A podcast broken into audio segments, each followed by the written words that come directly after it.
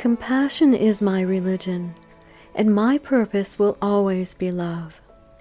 I'm Neva Kochava. My kind of spirituality doesn't come from the pages of a book, but rises up from the depths of my soul. My sacred scriptures are written on the river currents, and my favorite hymns are whispered on the wind. The forest is my church, and my body is my holy temple.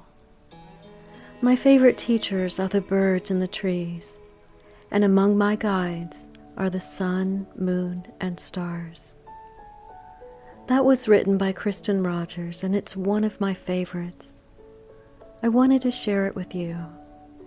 It speaks of being true to yourself, of discovering what moves you and what your passion is. It calls to honor your wonderful, glorious body because it is. It's also a beautiful reminder that says you are supported and loved by everything around you because you are. It also says to become aware of what is guiding you, that you don't need anyone else to tell you or to show you.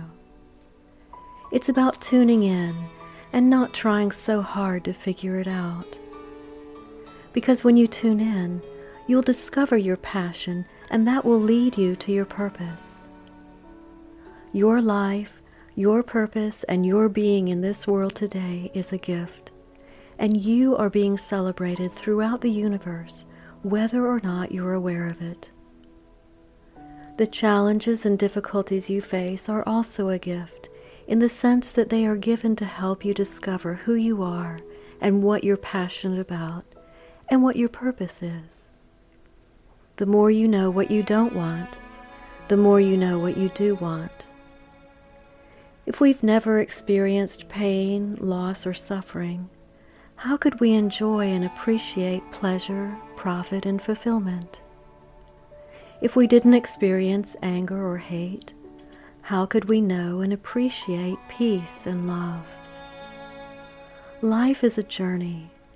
It's a process of learning and discovering, not a process of failing and learning to survive, but a process of learning about your incredible resilience and potential. You are a powerful, spirit filled human being given infinite possibilities. Embrace the journey within with courage and confidence. Dare to dream, to explore, and to discover. One of the secrets to discovery is to never believe existing facts. We must discover for ourselves from within. You have a guide you have intuition, and you have a sense within you that knows. What is your kind of spirituality? What do you believe about yourself, about life? How do you interact with nature? And how do you see yourself in this beautiful world? You are so much more than you know. Spend some time outdoors with whatever is available to you the park or a porch, a river or an ocean, anything that's close to you. Feel the wind and tune into its whisper. Hear the birds, see the trees, and let them teach you. Observe the sun, moon, and stars, and believe they are among your guides. All is energy, and everything is connected. Explore the mysteries concealed within all of creation, for they too contain the glory of God, just as you do.